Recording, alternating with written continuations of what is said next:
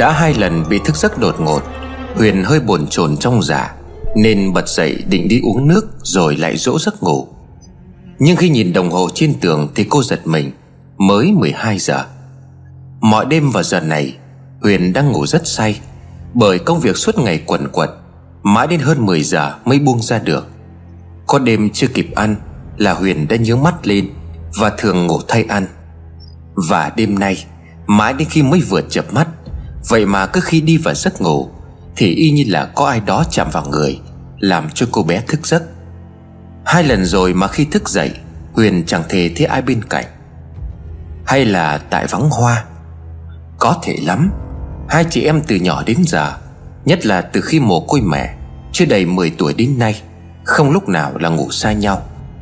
Chiều nay ba bảo chị Hoa đi cùng ba Ra vườn ngoài Long Thành, Mà sẽ không còn dư chỗ. Nên Huyền mới chịu ở nhà. Nghĩ Hoa sẽ trở về kịp bữa ăn tối. Vậy mà đến hơn 10 giờ Dì Ngọc báo là ba không về kịp. Phải ngủ đêm ở ngoài vườn. Và đây là lần đầu tiên Hai chị em không ngủ cùng nhau. Từ cho đó là nguyên nhân khiến cho mình mất ngủ, Nên Huyền vừa uống xong ly nước Đã trở lại giường và tin rằng Mình sẽ ngủ say ngay. Tuy nhiên lại một lần nữa khi Huyền vừa nhắm mắt Thì dường như có ai đó nắm lấy bàn chân của mình, Kéo thật mạnh. Huyền bật dậy hỏi lớn, Ai vậy? Bật đèn phòng lên, Toàn bộ căn phòng nhỏ hiện ra, Nhìn rõ mọi vật, Nhưng tuyệt nhiên là không có ai. Cửa phòng vẫn đóng kín, Cài chốt ở bên trong. Huyền hơi trột dạ Mặc dù xưa nay cô vốn là người không bao giờ biết sợ vu vơ. Bước tới bên cửa sổ, Bấy giờ Huyền mới phát hiện ra Tuy hai cánh cửa vẫn đóng kín, Nhưng chốt không cài Và một cánh khi khép Đã kẹt lại một mảnh vải màu xanh lá. Cầm lên xem thì đó là một chiếc băng đô cài đầu Mà thoạt trông Huyền có cảm giác quen quen. Hình như của ai đó mà cô đã nhìn thấy đôi ba lần. Nhất thời chưa đoán ra được của ai, Nên thuận tay Huyền bung luôn cánh cửa Và cô há hốc mồm. Khi thấy đứng bên cạnh cửa sổ chưa quá 10 bước chân, Là một người phụ nữ xóa tóc. Đang đứng quay mặt đi chỗ khác. Nhưng nhìn từ phía sau lưng Huyền đã phải kêu lên. Mẹ! Phải cái bóng đứng kia giống hệt mẹ. Khi Huyền không một chút lo sợ Kêu lại một lần nữa.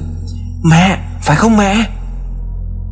Rồi như bị một lực hút vô hình Huyền bung cửa phòng Theo hướng sau nhà Chạy bay ra nơi cô vừa nhìn thấy bóng người kia. Không còn thấy ai nữa Nhưng Huyền vẫn cắm đầu chạy Theo hướng trước mặt Vừa chạy Huyền vừa cất tiếng gọi. Mẹ ơi, con Huyền đây. Một lát sau Huyền ra tới chỗ hàng rào kẽm gai phía sau vườn, Nơi ngăn khu nhà rộng với bên ngoài. Thường khi Huyền chỉ đứng bên trong rào, Nhìn ra dạng cây ở bên kia sườn đồi, Mà chưa một lần dám bước tới Bởi lệnh cấm của cha. Mà cũng bởi một điều gì đó Mà lâu lắm rồi Huyền chưa lý giải được.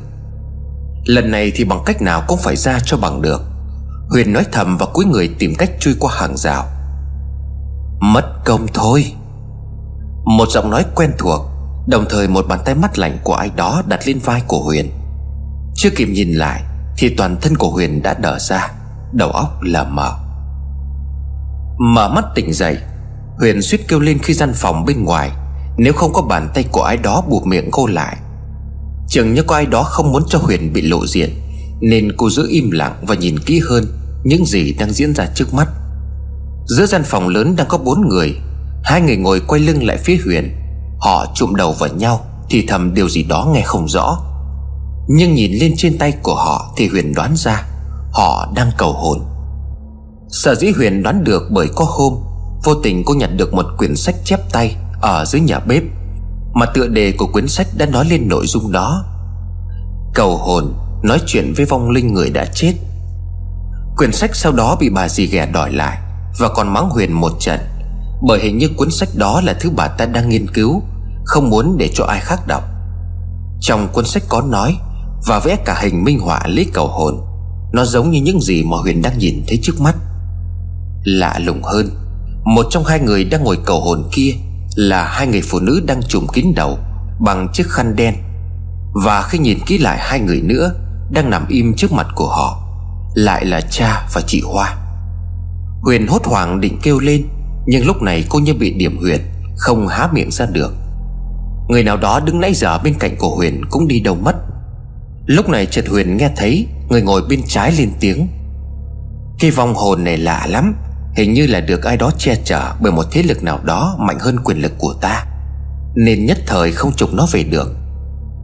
Mộ bên phải tức tối đã tốn bao công sức mới gài được cho cha con nó đi cùng nhau ra vườn. Hầu thực hiện được cái buổi hôm nay. Như vậy có nghĩa là bó tay sao? Mụ kia cũng không còn bình tĩnh. Tôi có thể nhìn suốt cõi âm. Muốn trục được cái hồn nào về thì phải về. Nhưng mà người này thì đã hai tiếng đồng hồ rồi. Sức tôi thì sắp kiệt rồi đây Mà vẫn chưa gọi được nó về. Nhìn lại hai người đang nằm, Mụ bên trái ngao ngán. Bây giờ biết phải giải quyết hai cái của nợ này thế nào. Mộ cái thu dọn vài thứ linh tinh của mình, Đứng lên rồi nói, Đã là của nợ thì khử nó đi cho rảnh việc. Mộ bên trái tròn mắt, Bộ bà quên là tụi nó cần cho tôi đến cỡ nào hay sao? Cho đến khi nào? Mộ ta kể tay nói khẽ gì đó, Rồi họ nhìn trước nhìn sau, mộ ta nói, Nơi này vắng, Ngôi nhà này vốn bỏ hoang từ mấy năm nay. Có lẽ ta bỏ họ ở đây. Dù họ có tỉnh lại thì cũng chẳng ai biết. Mụ kia hỏi lại, Lúc làm cho họ mê man để đưa về đây, Có để cho họ nghi ngờ gì không? Mụ nọ lắc đầu, Tôi nhờ cái thằng tài xế ruột Cho nó một ít tiền bằng 3 tháng lương, Thì có cậy miệng nó cũng không có nói. Nếu mà có bị hạch hỏi Thì nó cũng phải biết trả lời thế nào. Hai mụ đàn bà nhìn quanh một lượt Rồi tắt đèn rời khỏi phòng. Đợi cho đến lúc họ đi xa, Huyền mới bước ra. Bật điện lên và chạy đến chỗ cha và chị. Huyền càng lo lắng thêm khi hai người vẫn còn bất động. Ba, chị Hoa tỉnh dậy. Gọi đến lần thứ ba thì ông Thiện mới khẽ lay động sau đó từ từ mở mắt ra. Đây là Huyền mừng rỡ. Ba, ba không sao chứ? Nhìn thấy con gái ông Thiện hỏi ngay. Cây hoa đâu? Lúc này Hoa cũng đã tỉnh Cô ngơ ngác nói.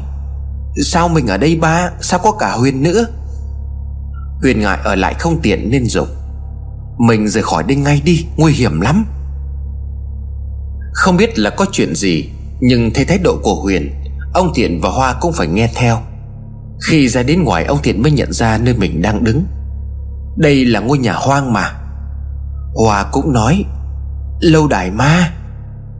Huyền kéo mọi người đi thật nhanh rời khỏi chỗ đó. Đến một nơi an toàn cô mới hỏi, Tại sao ba và chị Hoa nói là đi ra ngoài trang trại, Sao lại trở về nơi này? Ông Thiện bình tâm lại một lúc Rồi đáp trong trạng thái mệt mỏi, Bà chỉ nhớ là lúc sắp giờ trang trại để về, thì tự dưng là ba xây sầm đầu óc, Rồi sau đó thì không biết gì hết. Hoa kể lại, Khi bà ngất thì chị là người phát hiện, Chị gọi chú ba tài xế ra khiêng phụ ba lên xe, Mãi cho đến khi xe chạy được một quãng Thì chị cũng bị tình trạng như vậy. Huyền kể lại những gì mình vừa nghe được. Chú tài xế đã bị người ta mua chuộc để làm cái chuyện này. Họ là đồng bọn với nhau đó. Ông Thiện vẫn không tin. Ai thì ba nghi ngờ chứ chú ba mày thì không có thể nào, Bởi chú ấy là người đã làm việc cho ba từ thời ba mới khởi nghiệp. Chính tại con nghe hai người cầu hồn lúc ấy nói như vậy, Bây giờ về nhà tìm chú tài xế Hỏi thì sẽ rõ. Mà này ba, Sao con thấy cái dáng của một trong hai người cầu hồn đó rất là quen? Giống như là bà Ngọc đó. Ông Thiện nhắc Còn quên là bà ấy đi du lịch Hồng Kông hai ngày rồi sao? Tuần tới mới về. Hoa chợt hỏi, Huyền nói là em gặp mẹ. Huyền kể mà vẫn còn nguyên vẻ xúc động. Em thấy rõ ràng Chính mẹ đi em tới ngôi nhà hoang đó, Chứ làm sao biết được nơi đó? Và cũng chính mẹ đã giúp đặt em ở chỗ kín đáo Để mục kích được cái chuyện vừa rồi Và ra tay cứu chị và ba. Ông Thiện lâu nay bị hai con oán về việc đi bước nữa. Sau khi mẹ chúng mất, Nên rất lúng túng mỗi khi nhắc tới bà vợ trước của mình. Tuy nhiên lúc này ông cũng phải lên tiếng. Có thể đúng là bà ấy Hòa tiếc nuối. Phải chi chỉ có mặt ở nhà để gặp mẹ. Huyền đưa bàn tay lên sở miệng nhớ lại. Em còn nhớ nguyên cái cảm giác bàn tay của mẹ buộc miệng của em. Hơi ấm từ lòng bàn tay ấy y như là một con người còn sống. Chứ không như người ta mô tả là người coi âm tay lạnh như băng. Bà nói cho tụi con nghe về cái chết của mẹ đi. Có đúng là mẹ chết sau một cơn bạo bệnh không? Ông Thiện lúng túng. Chuyện đó lâu rồi, Nhưng mà nhắc lại làm gì cho nó thêm buồn. Nhưng Huyền vẫn cương quyết. Bà không nói thì có lúc tụi con cũng sẽ rõ. Dì út hạnh có lần đã nói. Ông Thiện chặn ngay lại. Các con không được nghe dì Hạnh. Giữa dì ấy và bà Ngọc bây giờ có nhiều cái mâu thuẫn với nhau. Làm sao dì ấy nói tốt cho bà Ngọc được? Hòa sẵn giọng. Lúc nào thì ba cũng bênh bà ta. Biết nói về bà vợ kế như thế thì cũng rắc rối, Nên ông Thiện lái sang chuyện khác. Tụi con có mới biết tại sao người ta gọi cái ngôi nhà hoang lúc nãy là ngôi nhà ma không? Đúng là bị chạm vào sự tò mò, Nên Hoa quên ngay chuyện căng thẳng vừa rồi Cô hỏi lại ngay.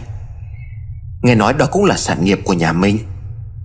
Đúng vậy, Ngôi nhà đó hiện giờ vẫn là sở hữu của dòng họ mình. Cái hồi pháp thuộc thời ông nội các con vừa xây xong ngôi nhà đó, Thì xảy ra một cái chuyện rồi bỏ đi. Không dám ở từ đó cho đến nay đã trên bốn chục năm.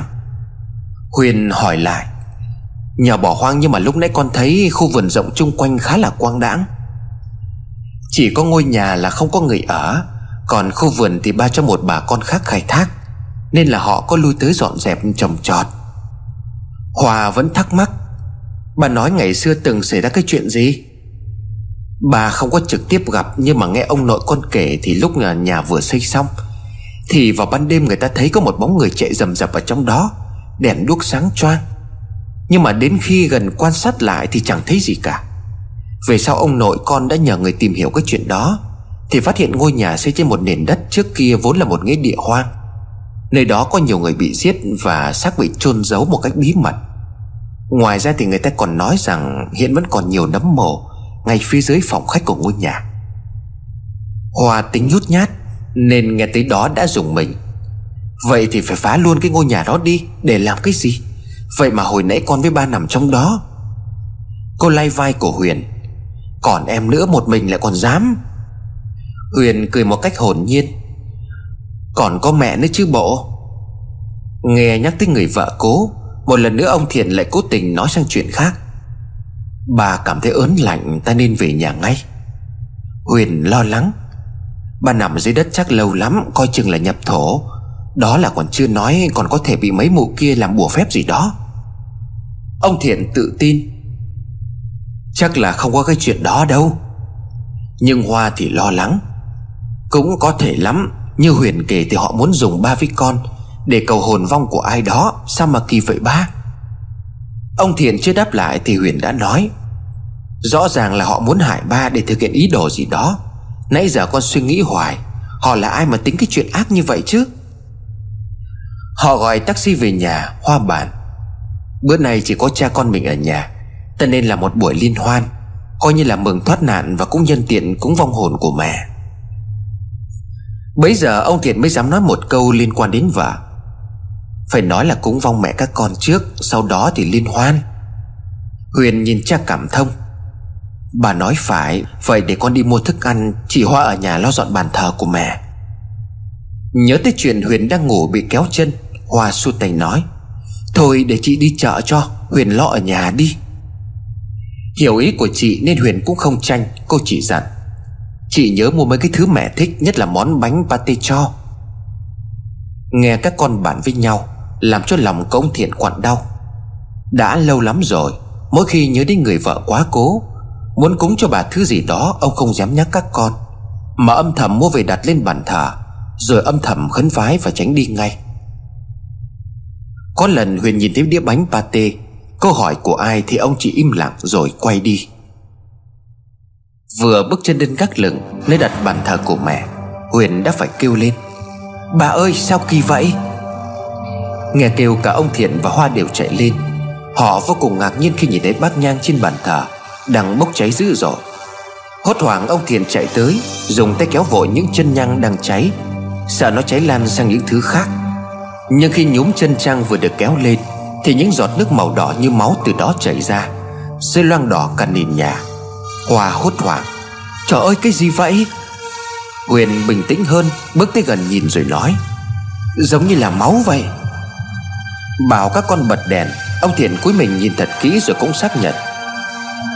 Giống như là máu vậy. Mà quả đúng như vậy, Bởi thứ nước màu đỏ ấy sau một lúc đã như đông đặc lại. Lúc này Hoa càng hốt hoảng.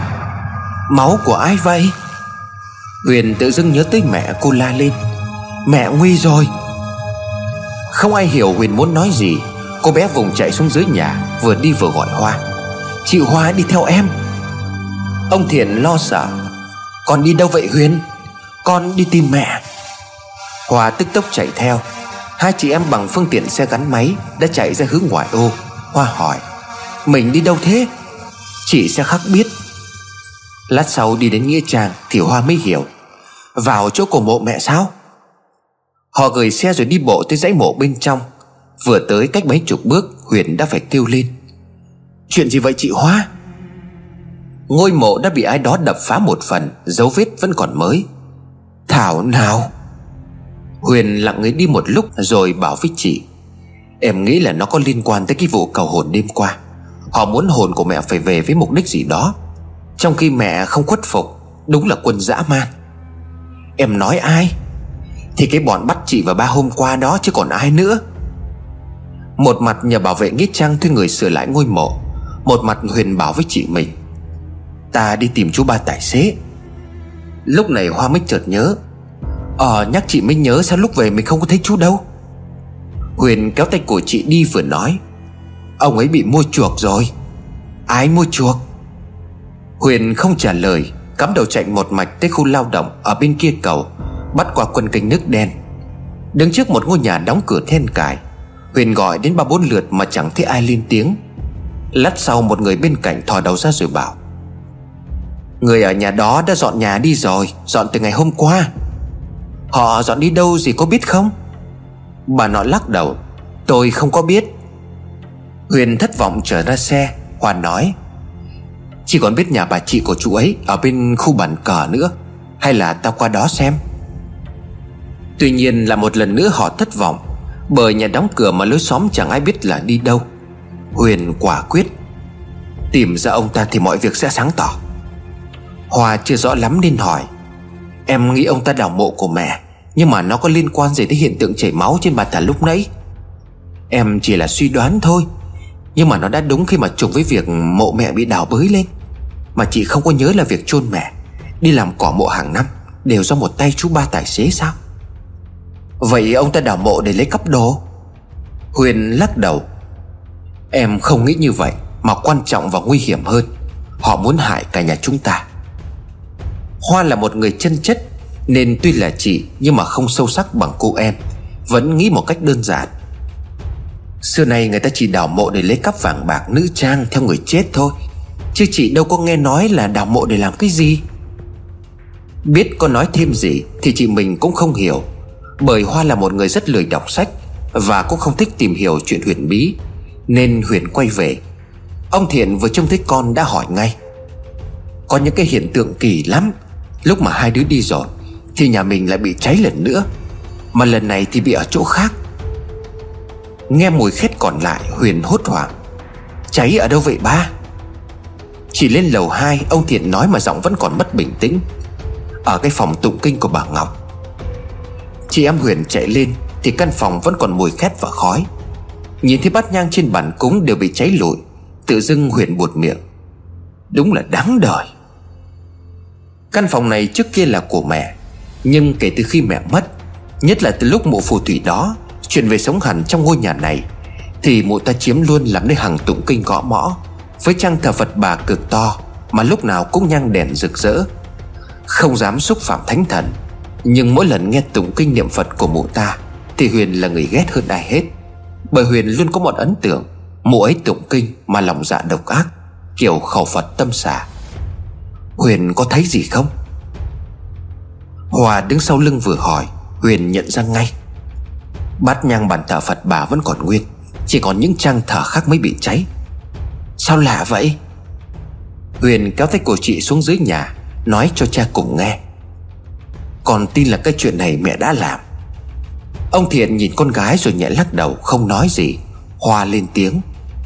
Nhưng mà sao mẹ lại làm cháy bát nhang trên cả bàn thờ của mẹ thế?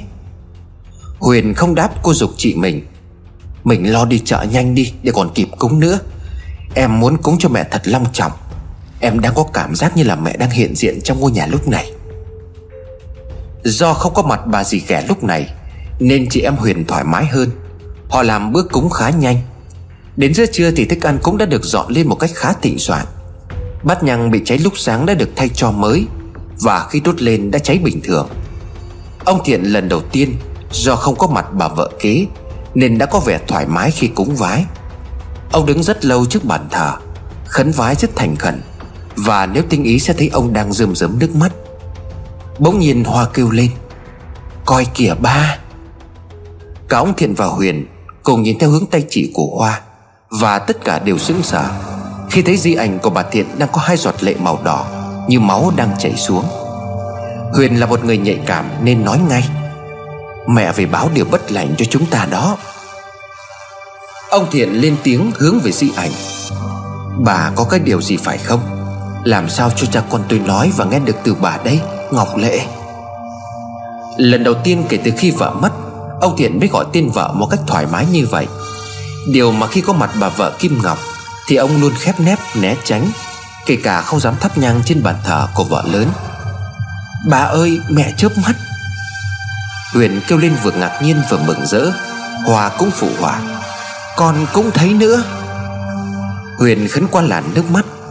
Mẹ ơi, nếu mẹ hiển linh về đây, Thì xin mẹ nói hoặc là làm gì đó đi. Cả nhà đang có mặt bên mẹ đây này. Hai dòng máu từ hai khóe mắt của di ảnh Càng lúc càng lăn rộng Khiến cho ông Thiện phải dục con. Lấy khăn lau sạch đi con. Hoa chạy lấy chiếc khăn từ trong phòng tắm, Nhưng vốn nhất ngan nên lại đưa cho Huyền. Em lau cho mẹ đi. Huyền chẳng một chút sợ hãi, Đã bước tới lau di ảnh của mẹ. Chợt cô kêu lên. Bà tê coi này. Ông Thiện bước tới, Nhìn thấy một dòng chữ hiện ra trước bàn thờ. Do vệt máu chảy tới đâu tạo đến đó. Tới chỗ ngôi mộ, Lấy lên gói giấy mà họ vừa bỏ xuống. Hãy cứu mẹ với. Ông Thiện chưa hiểu hết mọi chuyện, Nên đưa mắt nhìn Huyền. Cô bé mau mắn.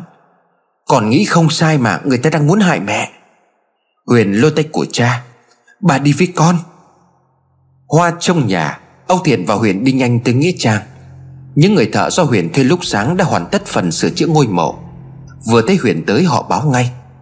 Chuyện lạ lắm, Tụi tôi lấy xi măng vá lại chỗ đập vỡ kia, Nhưng mà làm cả chục lần vẫn không được. Hầu như là bao nhiêu xi măng đều rơi tuột vào trong hết. Cuối cùng tôi phải dùng một miếng nhôm Để ốp bên ngoài. Thì mới tạm chám được cái chỗ thủng. Nhưng mà xem ra thì không có chắc chắn lắm. Ông ta vừa nói dứt lời, Thì nguyên mảng xi măng đã bong ra hết, Để lộ ra một chỗ khá to. Huyền bước tới và không hề sợ sệt, Vội cho tay vào lôi ra một gói giấy Được bọc rất kỹ.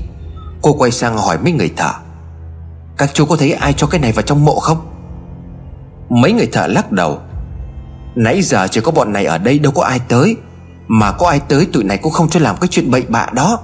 Mà cái gì vậy cô? Huyền đưa mắt nhìn cha, Rồi nhanh tay mở dây. Qua nhiều lớp giấy, Cuối cùng cũng lộ ra một hình nhân bằng vải.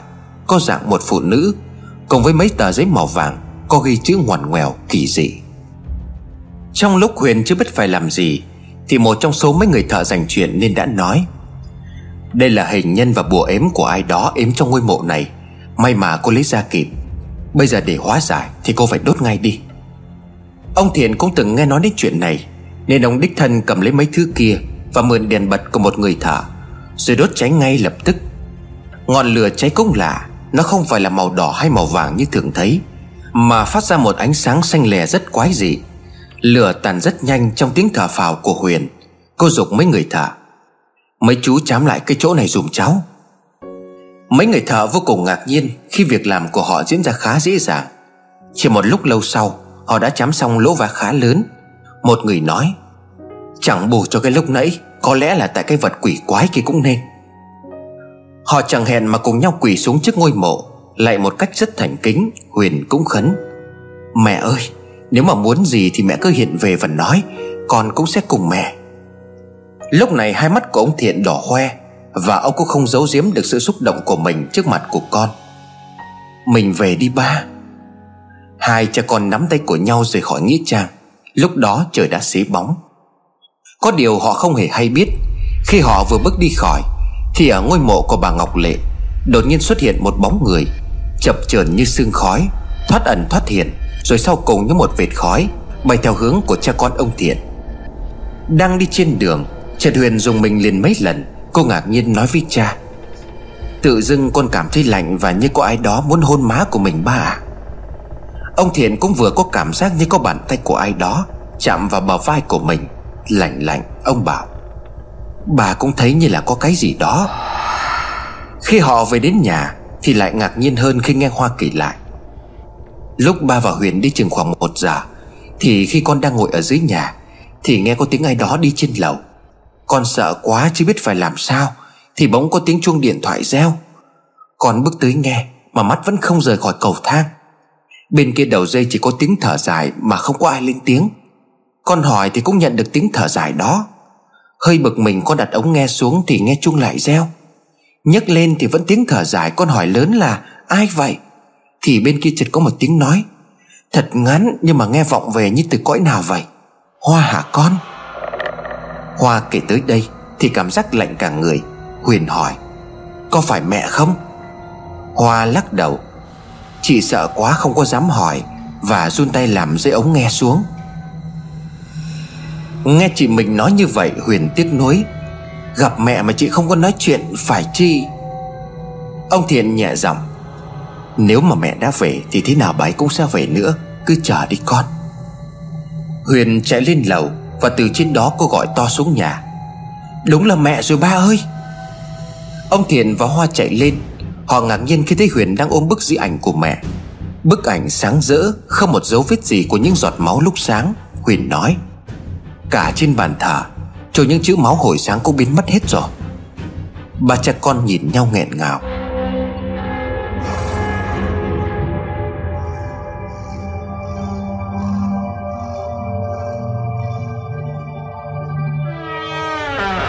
Bà Kim Ngọc cẩn thận đóng cửa sổ, Gài chốt ở bên trong trước khi lên giường ngủ. Bà cảm thấy mệt và buồn ngủ đến nỗi Hai mắt mí cứ bị kéo xuống. Sở dĩ bà cẩn thận như vậy, Bởi lúc chiều khi lên lầu thượng đốt nhang, Bà đã nhìn thấy bát nhang bị cháy Và một vài hiện tượng khác thường. Linh tính báo cho bà biết một điều gì đó. Kể cả bộ mặt của mấy đứa con riêng Cũng làm cho bà cảm thấy khó chịu. Khi thấy bà trở về, Chúng chẳng những không chào mà còn vênh mặt như thách thức và còn sầm xì những điều gì đó rất khả nghi. Bà Ngọc vốn là một cây gai trong nhà, Bà biết như thế. Nhưng đối với bà, Bọn nhóc đó mới chính là những cây gai cần phải nhổ bỏ. Trước khi nhắm mắt tìm giấc ngủ, Bà ta còn lẩm bẩm, Trước sau gì thì cũng phải đến. Hơn 12 giờ đêm, Cả nhà im lặng lặng như tờ. Bà Kim Ngọc cũng vừa đi vào giấc ngủ, Chợt có một âm thanh lạ từ bên ngoài vọng vào qua khe cửa sổ. Thứ âm thanh rất lạ, Ban đầu nhỏ rồi rõ dần Đó là tiếng khóc của một người phụ nữ. Lúc đầu có lẽ chẳng ai trong nhà nghe được âm thanh đó, Nhưng chỉ nửa phút sau Thì người đầu tiên nghe được chính là bà Kim Ngọc. Bà ta chờ mình thì giật mình mở mắt ra. Ai khóc?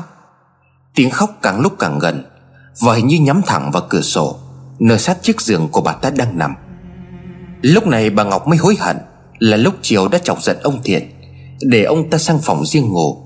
Nếu có ông thì dẫu sao bà cũng đỡ sợ hơn. Ông Thiện Bà ta lên tiếng gọi đại để tự chấn an. Chỉ biết chắc là ông chồng không thể nghe được. Tuy nhiên tiếng khóc hình như không hề nao núng Bởi sự lên tiếng của bà. Mà trái lại, Vừa khi ấy chợt có một tiếng động lạ, Giống như có ai đó vừa nhảy vào trong phòng. Do có thói quen không ngủ để đèn, Nên lúc này thuận tay bà Ngọc mới bật công tắc đèn lên. Lúc ấy bà ta há hốc mồm Chứ không còn kêu được nữa. Trước mắt của bà là một bóng người đang đứng giữa phòng Trong tư thế yên lặng Mặt quay đi hướng khác. Nhưng vừa thoạt trông thấy dáng đứng của bà Đã làm cho bà Ngọc sừng sốt run lẩy bẩy. Bà, bà là? Lúc này bóng người kia mới từ từ quay mặt lại.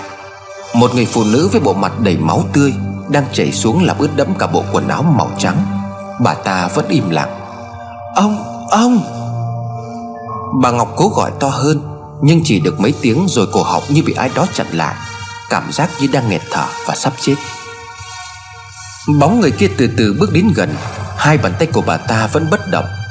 Nhưng càng lúc bà Ngọc càng cảm thấy cổ mình bị siết chặt. Trước mắt tối dần lại, Đầu óc quay cuồng. Bà ta ngất đi chẳng biết là bao lâu. Cho đến khi bên ngoài có tiếng bước chân rồn rập chạy sang, Rồi tiếng hỏi to của ông Thiện. Bà Ngọc! Gọi không nghe thích trả lời, Ông vặn nắm cửa thì khóa bên trong. Gọi lại một lần nữa vẫn im lặng. Cuối cùng ông phải chạy về phòng riêng, Lấy chìa khóa dự phòng sang mở. Vừa đẩy cửa phòng bước vào, Ông Thiện hoảng hốt khi thấy bà Ngọc nằm bất động trên giường, Mà chung quanh toàn là máu. Trời đất ơi! Cứ ngỡ là bà ta bị giết, Nên ông Thiện không dám lại gần. Ông kêu to cho hai con gái. Hoa, Huyền ơi! Hai cô gái đang ngủ ở dưới tầng. Vội vã chạy lên. Và họ cũng khựng lại, Ngơ ngác đứng nhìn từ bên ngoài Chứ không dám bước vào. Ông Thiện sợ hãi nói, Hình như là bà ấy bị đâm chết. Trước sự việc kinh khủng đó, Ông Thiện phải gọi điện báo cho cảnh sát. Đến khi cảnh sát tới, Họ bước vào khám hiện trường, Thì lúc ấy mọi người với vô cùng ngạc nhiên, Bởi bà Ngọc không hề chết. Bà ta bỏ dậy, Nhìn mọi người đến khi nhìn lại thân thể của mình, Bà ta mới thét lên. Rồi có lẽ vì quá sợ hãi Bà ta ngất đi một lần nữa. Cảnh sát định chuyển bà ta đến bệnh viện Thì bà ta tỉnh lại Hỏi bằng một sự hoảng loạn. Bà ta đâu rồi? Bà ta quay khắp nơi để tìm kiếm. Cuối cùng chỉ tay về phía cửa sổ lắp bắp nói Nó, nó trôi qua. Một cảnh sát tới bên cửa sổ quan sát rồi nói ngay Cửa sổ cài chốt bên trong Thì làm sao có người đột nhập qua cái chỗ đó được? Ông Thiện cũng nói, Lúc tôi mở cái cửa Thì chốt cài bên trong vẫn còn nguyên. Họ đưa mắt nhìn với sự hoài nghi, Nhất là khi sau đó họ phát hiện khắp thân thể của bà Ngọc, Không hề có một vết thương nào. Một người hỏi, Bà bày ra cái việc này để nhằm cái mục đích gì? Bà Ngọc ngơ ngác nói, Cái gì bày ra? Mấy người không thấy tôi bị như thế này sao? Chỉ có máu vấy khắp giường của bà Chứ đâu có thương tích gì. Quay sang ông Thiện Một cảnh sát hỏi, Bà ấy có bị tâm thần không? Ông Thiện lắc đầu Rằng không, bà ấy rất bình thường. Nhưng Huyền thì la lên, Bà ấy bị lên cơn đó. Do bị nghi ngờ dựng chuyện, Nên bà Ngọc bị hạch hỏi đủ thứ, Và cuối cùng một viên cảnh sát đã cáo, Nếu bà còn dỡ như thế này một lần nữa, Thì chúng tôi sẽ không để yên đâu. Mặc cho bà ta lớn tiếng thanh minh, Nhưng các viên cảnh sát vẫn không tin. Đến lúc họ về rồi, Bà ta lại chút giận lên chị em Huyền. Lúc nãy đứa nào nói gì? Ông Thiện không muốn giày giả trong nhà Nên mới nói xuôi. Đã không có cái chuyện gì thì thôi, Bà đi thay đồ đi. Khác với trước kia lúc nào cũng lép vế sợ sệt. Lúc này tự dưng Huyền tự tin lên hẳn, Cô trả lời treo ngay. Tôi nói bà lên cơn đó. Từ ngày trở về nhà này, Bà ta là sếp, Chưa bao giờ từng nghe những lời chứng tai như vậy. Nên bà ta chừng mắt nhìn Huyền. Cái con kia, mày vừa nói cái gì? Nói lại cho tao nghe. Huyền cũng quắc mắt. Từ nay tôi miễn có sợ bà. Một ta quen thói đánh đá, Không đợi cho Huyền dứt lời, Đã nhào tới định chụp lấy cô bé. Tuy nhiên bỗng mụ ta khụy xuống Và kêu thét lên như bị ai đánh. Từ khóe miệng của bà ta trào ra những dòng máu. Phản ứng tự nhiên, Ông Thiện kêu lên. Bà sao vậy? Ông Thiện bước tới định đỡ bà dậy. Thì chợt kinh ngạc. Ai viết cái chữ gì trên ngực của bà thế này? Lúc này nhìn kỹ lại, Mọi người mới thấy ngay dưới ngực áo của bà Ngọc Có một dòng chữ rất sắc. Hãy trả lại những gì đã cướp. Ông Thiện còn chưa lên tiếng Thì Huyền đã bảo, Đúng là mẹ rồi, Mẹ ơi, mẹ trả thù đi mẹ. Cô bé quá kích động Nên vừa chạy xuống lầu vừa la toáng lên, Ông trời có mắt bà con ơi, Bớ mọi người, Hãy đến coi mẹ tôi trả thù cái con mụ phù thủy này. Trái với thường khi Lúc ấy tuy còn tỉnh táo, Nhưng mụ Ngọc vẫn không phản ứng gì trước những lời nói của Huyền. Trái lại mụ ta co rúm người lại, Có vẻ sợ hãi tột độ. Không muốn làm kinh động lối xóm, Nên ông Thiện xuống nhà khuyên nhủ Huyền. Rồi bà ta sẽ bị trả giá, Nhưng mà con làm như vậy không có hay. Hòa cũng nói Coi bộ mụ ta một phen kinh hãi lắm rồi, Kệ mụ ta. Huyền vẫn còn phấn khích. Còn đoán là vừa rồi mụ ta bị mẹ về trị cho một trận. Chứ không phải là tự nhiên đâu. Bà có thấy dòng chữ trên ngực mụ ta không? Nó giống hệt với cái tuồng chữ của mẹ. Ông thiền cũng ngầm hiểu như vậy, Nhưng không nói ra. Chỉ có Hoa là thắc mắc. Máu vấy đỏ trên tường và quanh người mụ ta là gì vậy? Có đúng là máu không? Mà sao mụ ta không bị thương hay là? Câu nói của Hoa làm cho Huyền giật mình. Không lẽ máu đó là Hoa hốt hoảng? Mẹ bị bà ta làm bị thương. Huyền vụt chạy lên lầu Thông cửa chạy vào trong phòng của bà Ngọc, Định truy hỏi xem bà ta đã làm gì mẹ. Nhưng khi cửa phòng vừa bật mở, Thì cô đứng sững lại chưa mắt nhìn một cảnh tượng lạ thường trước mắt. Trên bốn vách tường trong phòng, Đều có những dòng chữ màu đỏ như máu, Giống hệt như dòng chữ trên ngực của bà ta. Hãy trả lại những gì đã cướp của tao. Mộ Ngọc thì vẫn nằm yên dưới nền gạch.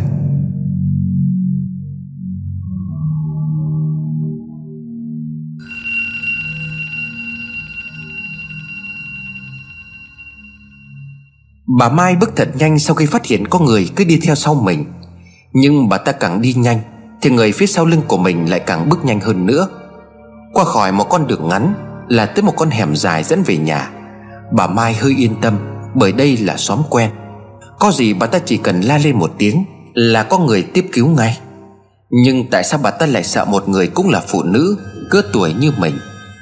Có lẽ do thói quen, Đến khi cách nhà còn chừng vài chục mét, thì bà Mai thở phào. Bà bước nhanh vừa ngoái đầu lại nhìn phía sau. Người kia không còn theo nữa. Có lẽ là do mình lo xa. Bà Mai vừa lẩm bẩm, Vừa tra chìa khóa để mở cửa.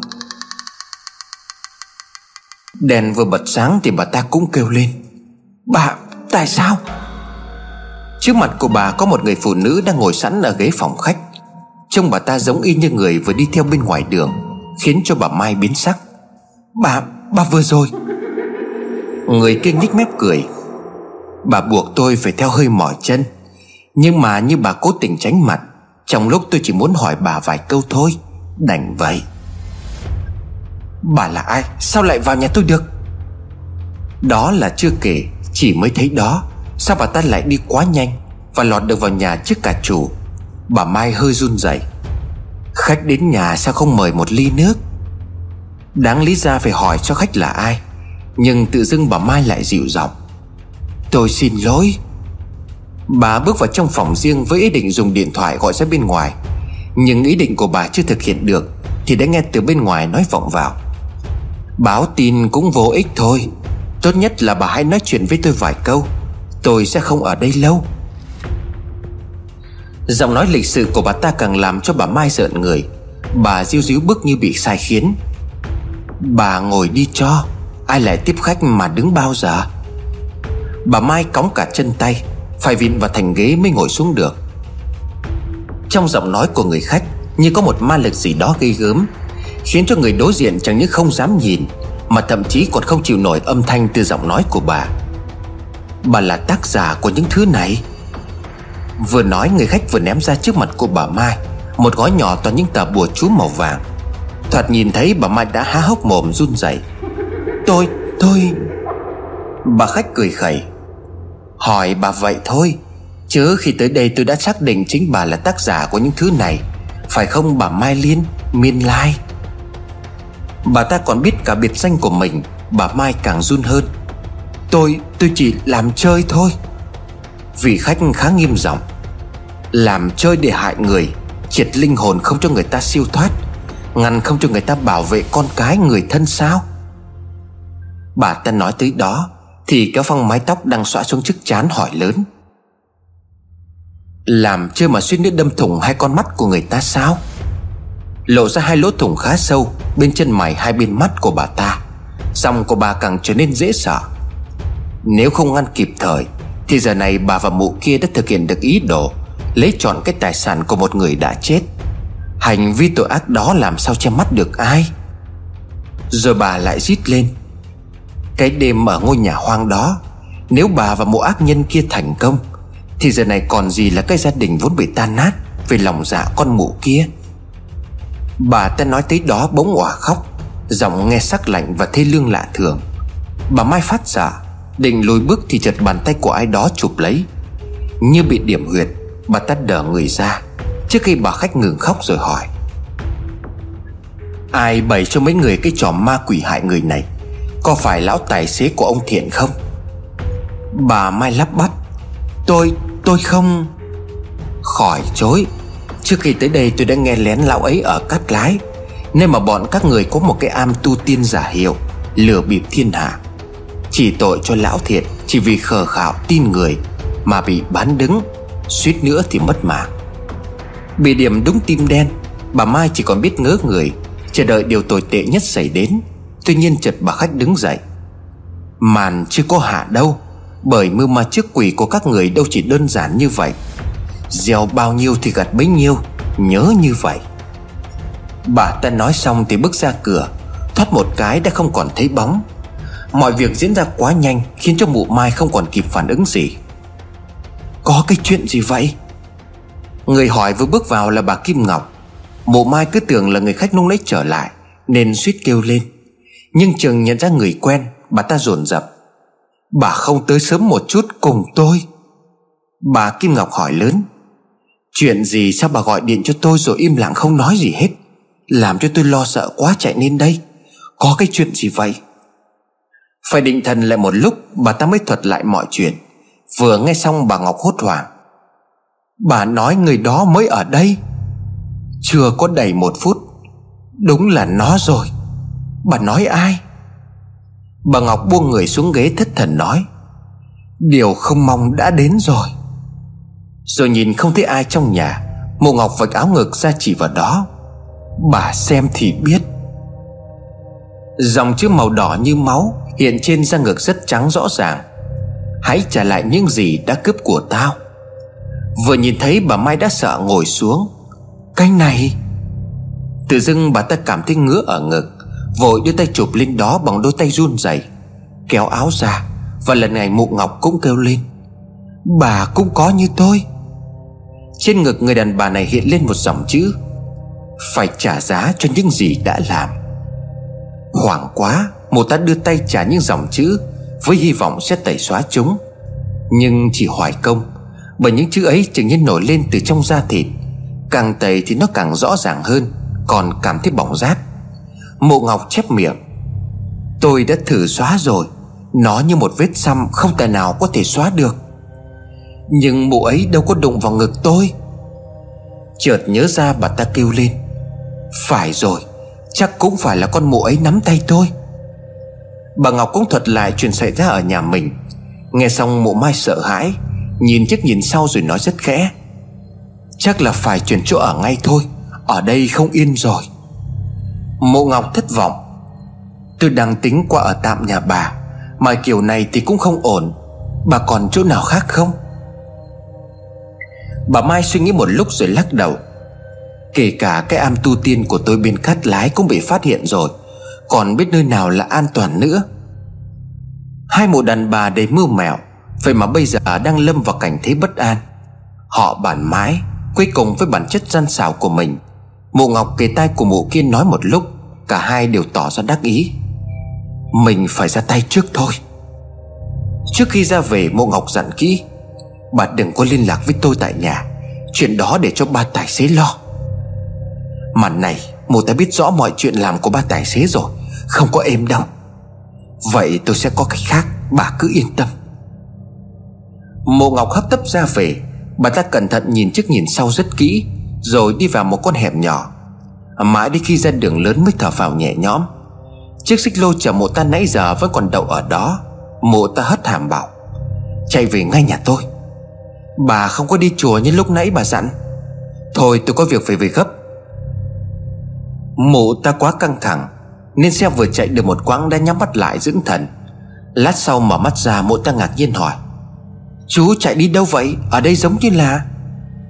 Người phụ xe không trả lời, Có thể đã không nghe, Bởi lúc đó xe cộ chung quanh rất đông. Bà Ngọc phải lặp lại, Đây đâu có phải là đường về nhà? Vẫn không nghe anh ta đáp. Mà xe dường như đang tăng tốc độ, Vượt qua nhiều xe khác. Cuối cùng rẽ vào một con đường nhỏ, Vắng vẻ.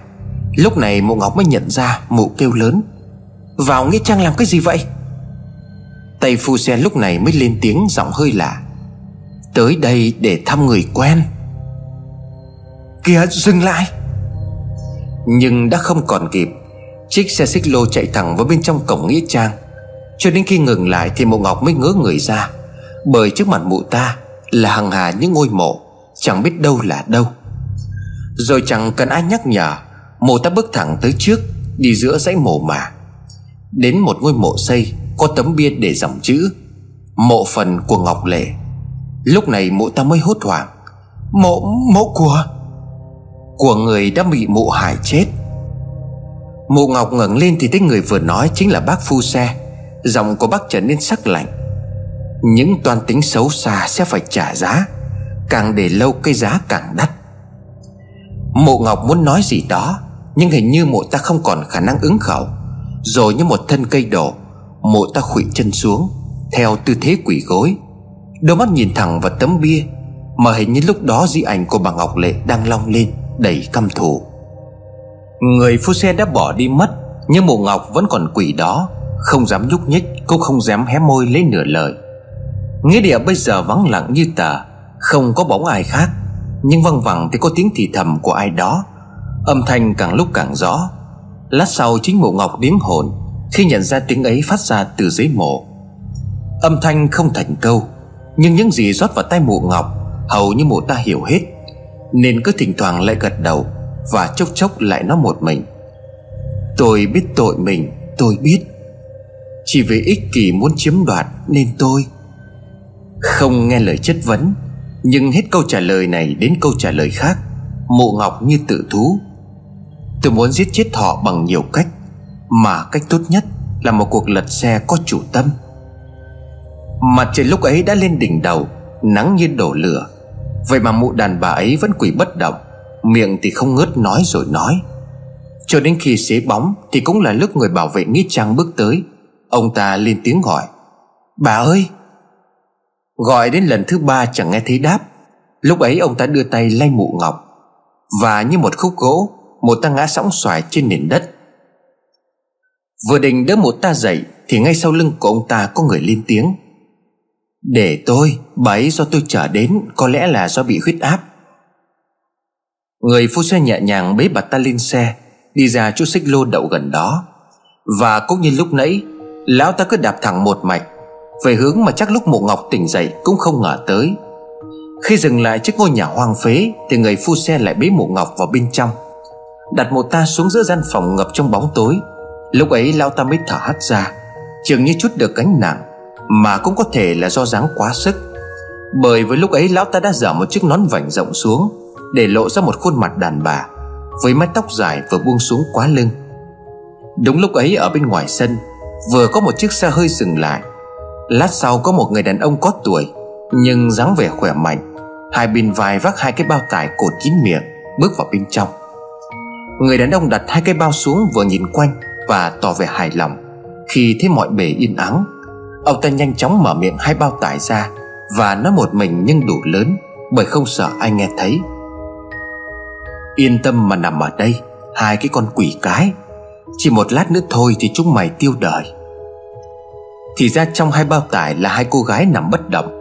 Nhưng thân thể vẫn còn mềm mại, Chứng tỏ là chỉ ngất đi chứ chưa chết. Lại nhìn lại một lần nữa, Xong xuôi lão ta quay ra, Khóa chặt cửa bên ngoài. Cẩn thận hơn, Lão ta đi vòng quanh nhà, Quan sát trước sau. Thấy tất cả cửa nẻo đều được khóa cẩn thận. Lúc ấy lão ta mới yên tâm lên xe, Rổ máy rồi từ từ rời khỏi nơi đó. Để lại sau lưng những điều kỳ lạ Mà chính lão ta cũng không thể ngờ tới. Từ trong bóng tối của gian phòng ẩm thấp, Mộ Ngọc choàng tỉnh dậy. Mộ ta ngơ ngác định lên tiếng, Thì chợt tay sờ phải một thân thể của ai đó. Người bị sờ cũng bật dậy rồi nói, Ai vậy? Nghe giọng nói quen quen, Mộ Ngọc khẽ hỏi, Chị Mai hả? Ủa, bà Ngọc. Họ còn định hỏi thêm, Nhưng chợt bà Ngọc nghe bên trái của mình Có một tiếng động lạ. Đưa tay sờ thì hoảng hốt suýt kêu lên, Bởi bên cạnh của bà chẳng biết tới lúc nào. Có sự hiện diện của một người đàn ông. Ai vậy? Cả hai mụ đều không hỏi thêm được tiếng nào, Thì đã nghe giọng nói rất khẽ. Tôi đây, thầy Tám. Mụ mai ngạc nhiên. Sao ông ở đây? Tôi cũng đâu có biết, Còn hai bà sao ở đây? Hai mụ đưa tay trần lại, Không cho lão pháp sư trụ trì am tiên ở cắt lái nói. Bởi vừa lúc ấy họ đã nhìn thấy ở phòng bên ngoài có khá đông người đang ngồi chung quanh một người phụ nữ, Mặc toàn những đồ trắng. Vừa trông thấy cả hai đã đứng hồn. Là bà ta. Vây quanh người phụ nữ mặc đồ trắng, Có ông Thiền và chị em Hoa. Và nếu mộ ngọc bình tâm hơn có thể nhớ đến, Đó là ông bảo vệ Nghĩa Trang Ông ta hướng về người phụ nữ ngồi giữa, Nói một cách kính cẩn. Lúc đầu tôi không để ý, Nhưng mà qua lần sau thì tôi thấy có một chiếc xe hơi, Giống hệt chiếc mà ông Thiện đây đi. Do một người đàn ông lớn tuổi, Khỏe mạnh lái, Đậu ở phía ngoài nghĩa trang, Rồi tài xế đi thẳng vào đây. Ông ta đi thẳng vào chỗ ngôi mộ của bà Ngọc Lệ. Sau khi quan sát không thấy ai, Thì bắt đầu dùng cưa máy loại nhỏ. Thứ cưa có thể cắt đứt sắt, Cưa đứt một góc ngôi mộ. Tôi là một người duy nhất nhìn thấy Và đứng chờ ở một nơi khuất. Tôi định chạy tới hỏi, Nhưng sau đó thấy ông không lấy gì từ trong ngôi mộ, Mà lại nhét thứ gì vào bên trong. Tôi còn đang ngạc nhiên chưa biết phải làm gì. Thì lúc đó có cô chạy tới. Trong khi người lái xe vừa đi nên là không hề hay biết. Chính tôi là người nhận giúp thuê thợ chám lại chỗ bị vỡ cho cô đây. Lão vừa nói vừa chỉ sang Huyền Huyền gật đầu. Lúc ấy cháu cũng không biết bác là bảo vệ Nghĩa Trang, Nên đã không kịp xin phép bác để đốt những cái thứ ấy từ trong mộ. Tôi cũng nhìn thấy hết Và cũng đã mục kích bức di ảnh của bà đây chảy máu mắt. Thú thật đã từ lâu. Đêm đêm tôi thường nghe tiếng khóc từ ngôi mộ đó. Tôi đoán là người chết có nỗi oan ức gì đó. Tôi muốn tìm cách báo tin cho gia đình biết, Nhưng mà ngặt đỗi là không biết họ ở đâu. Ngừng nói, đưa mắt nhìn người phụ nữ trùm kín mặt nãy giờ. Vẫn chẳng có tín hiệu gì từ bà ta. Trong lúc ông Thiện lên tiếng, Anh chờ cho một chút. Người này tới rồi anh nhận diện xem có đúng là kẻ đào mộ không? Khoảng 5 phút sau, Có tiếng xe ngừng lại ngoài sân Và liền lúc đó một người đàn ông cao lớn bước vào Huyền kêu lên. Chú ba tài xế! Hòa cũng nói khẽ. Chính chú đã vác tụi mình trong bao tải tới đây, Lúc ấy chị còn tỉnh nhưng mà không dám kêu. Nhìn thấy cảnh trước mắt, Ba tài xế muốn tháo lui, Nhưng bỗng chân của anh bị ai đó níu lại, Rồi như bị một lực hút nào đó, Lão lao nhanh tới và quỳ xuống trước mặt người phụ nữ. Vẫn không nghe người đó lên tiếng, Nhưng tự động lão tài xế thành khấn như người thú tội. Dạ xin bà chủ tha thứ cho thằng ba dại dột này. Chính tôi đã cấu kết với mụ Ngọc để hại bà. Ngay từ lúc bà và bà Ngọc còn là bạn thân thiết của nhau, Khi lui tới nhà chơi Một ta ngầm móc nối với tôi để tìm cách lừa bà vào một âm mưu đê tiện. Nghe tới đó, Huyền đã sôi máu. Cô định lên tiếng thì lão bà đã tiếp lời. Lúc bà bị bệnh nằm liệt giường cả tháng trời cũng là lúc tôi nghe theo sự sai khiến của mộ ngọc. Mỗi ngày khi đưa bác sĩ tới nhà khám bệnh, Cho thuốc, Tôi đã lén cháo thuốc. Cho bà chủ uống những loại thuốc mà từ lão pháp sư ở Am Tu Yên bên Cát Lái, Do mụ mai chủ mưu. Những loại thuốc bà chủ uống là độc dược. Chỉ uống trong một vài ngày là bị xuất huyết nổi, Dẫn đến cái chết không có phương thuốc nào có thể chữa khỏi. Bởi vậy bà chủ đã chết khi mà cô Hoa và cô Huyền mới chỉ 7-8 tuổi. Khi bà chủ chết được vài tháng, Thì mụ mai thực hiện ý đồ. Mụ ta tìm cách trèo kéo ông chủ một bữa gài bẫy để ông chủ mắc mưu tới dự tiệc ở một khách sạn. Khi ông chủ bị say thì bỏ thuốc mê trong rượu. Thì mụ ta bảo tôi dìu ông ta lên phòng. Và ông đã vô tình ăn nằm với mụ ta.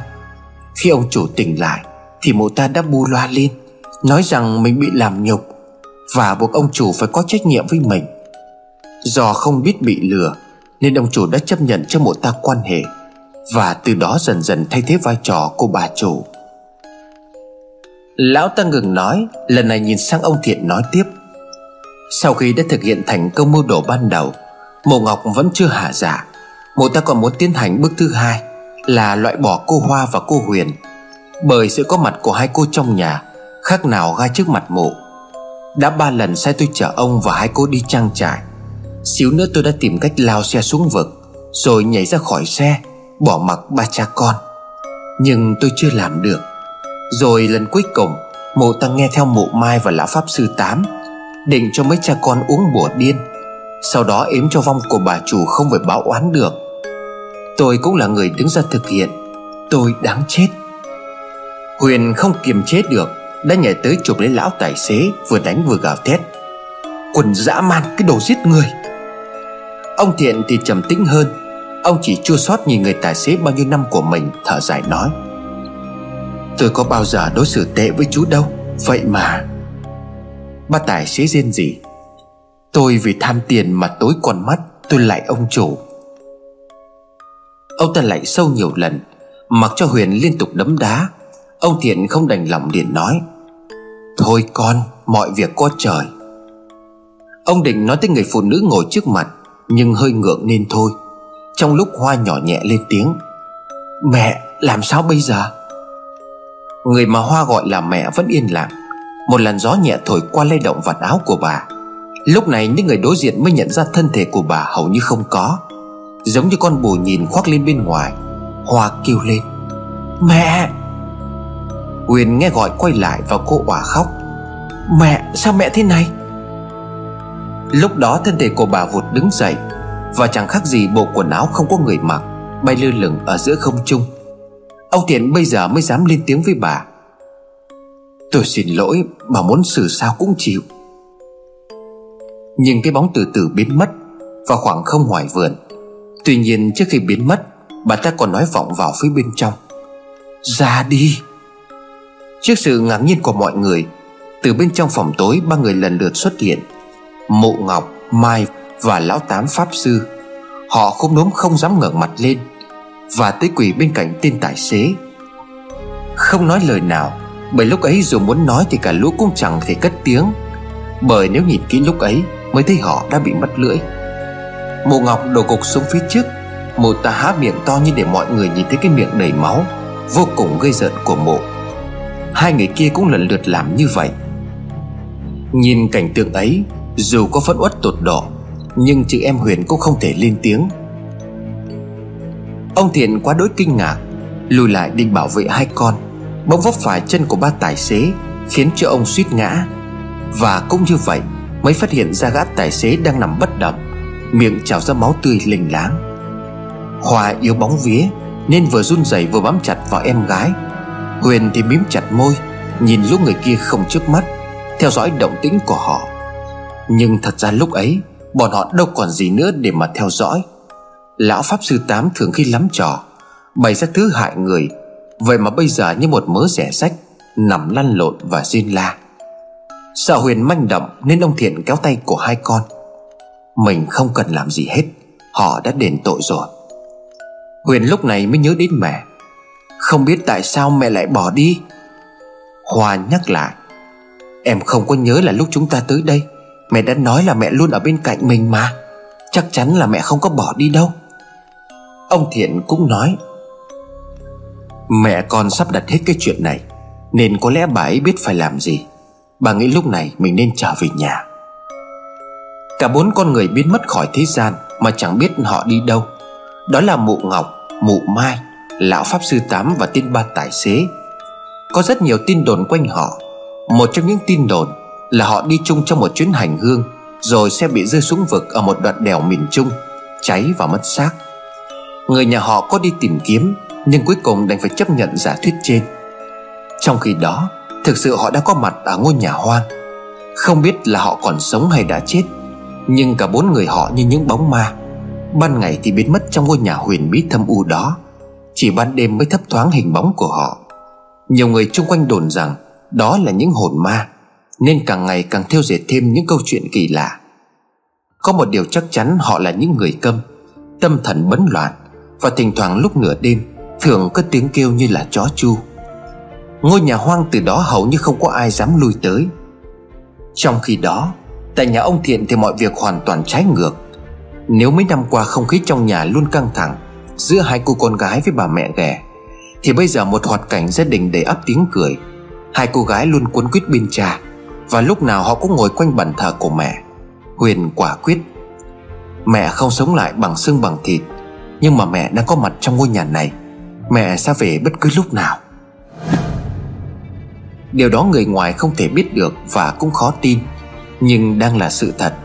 Hàng ngày đích thân Huyền nấu nướng những món ăn Mà khi sinh tiền mẹ thích ăn, Hoặc cũng những loại trái cây Mà cha nói là mẹ khoái khẩu. Hầu như tất cả những món đồ cúng trên bàn thờ Đều ăn được hết. Do có những hiện tượng lạ như vậy, Nên nhà ông Thiện từ đó không thuê người ngoài và giúp việc. Không một ai hay biết chuyện ấy. Nếu tình ý Và những đêm nhà có yến tiệc Thường tổ chức trên lầu, thì từ dưới đường nhìn lên, Có thể thấy được bao quanh bàn tiệc luôn có bốn người. Bà cha con ông Thiện Và một bóng người phụ nữ luôn ngồi giữa họ. Có một người phụ nữ ở cõi âm Đã đòi được chồng sống ở dương thế.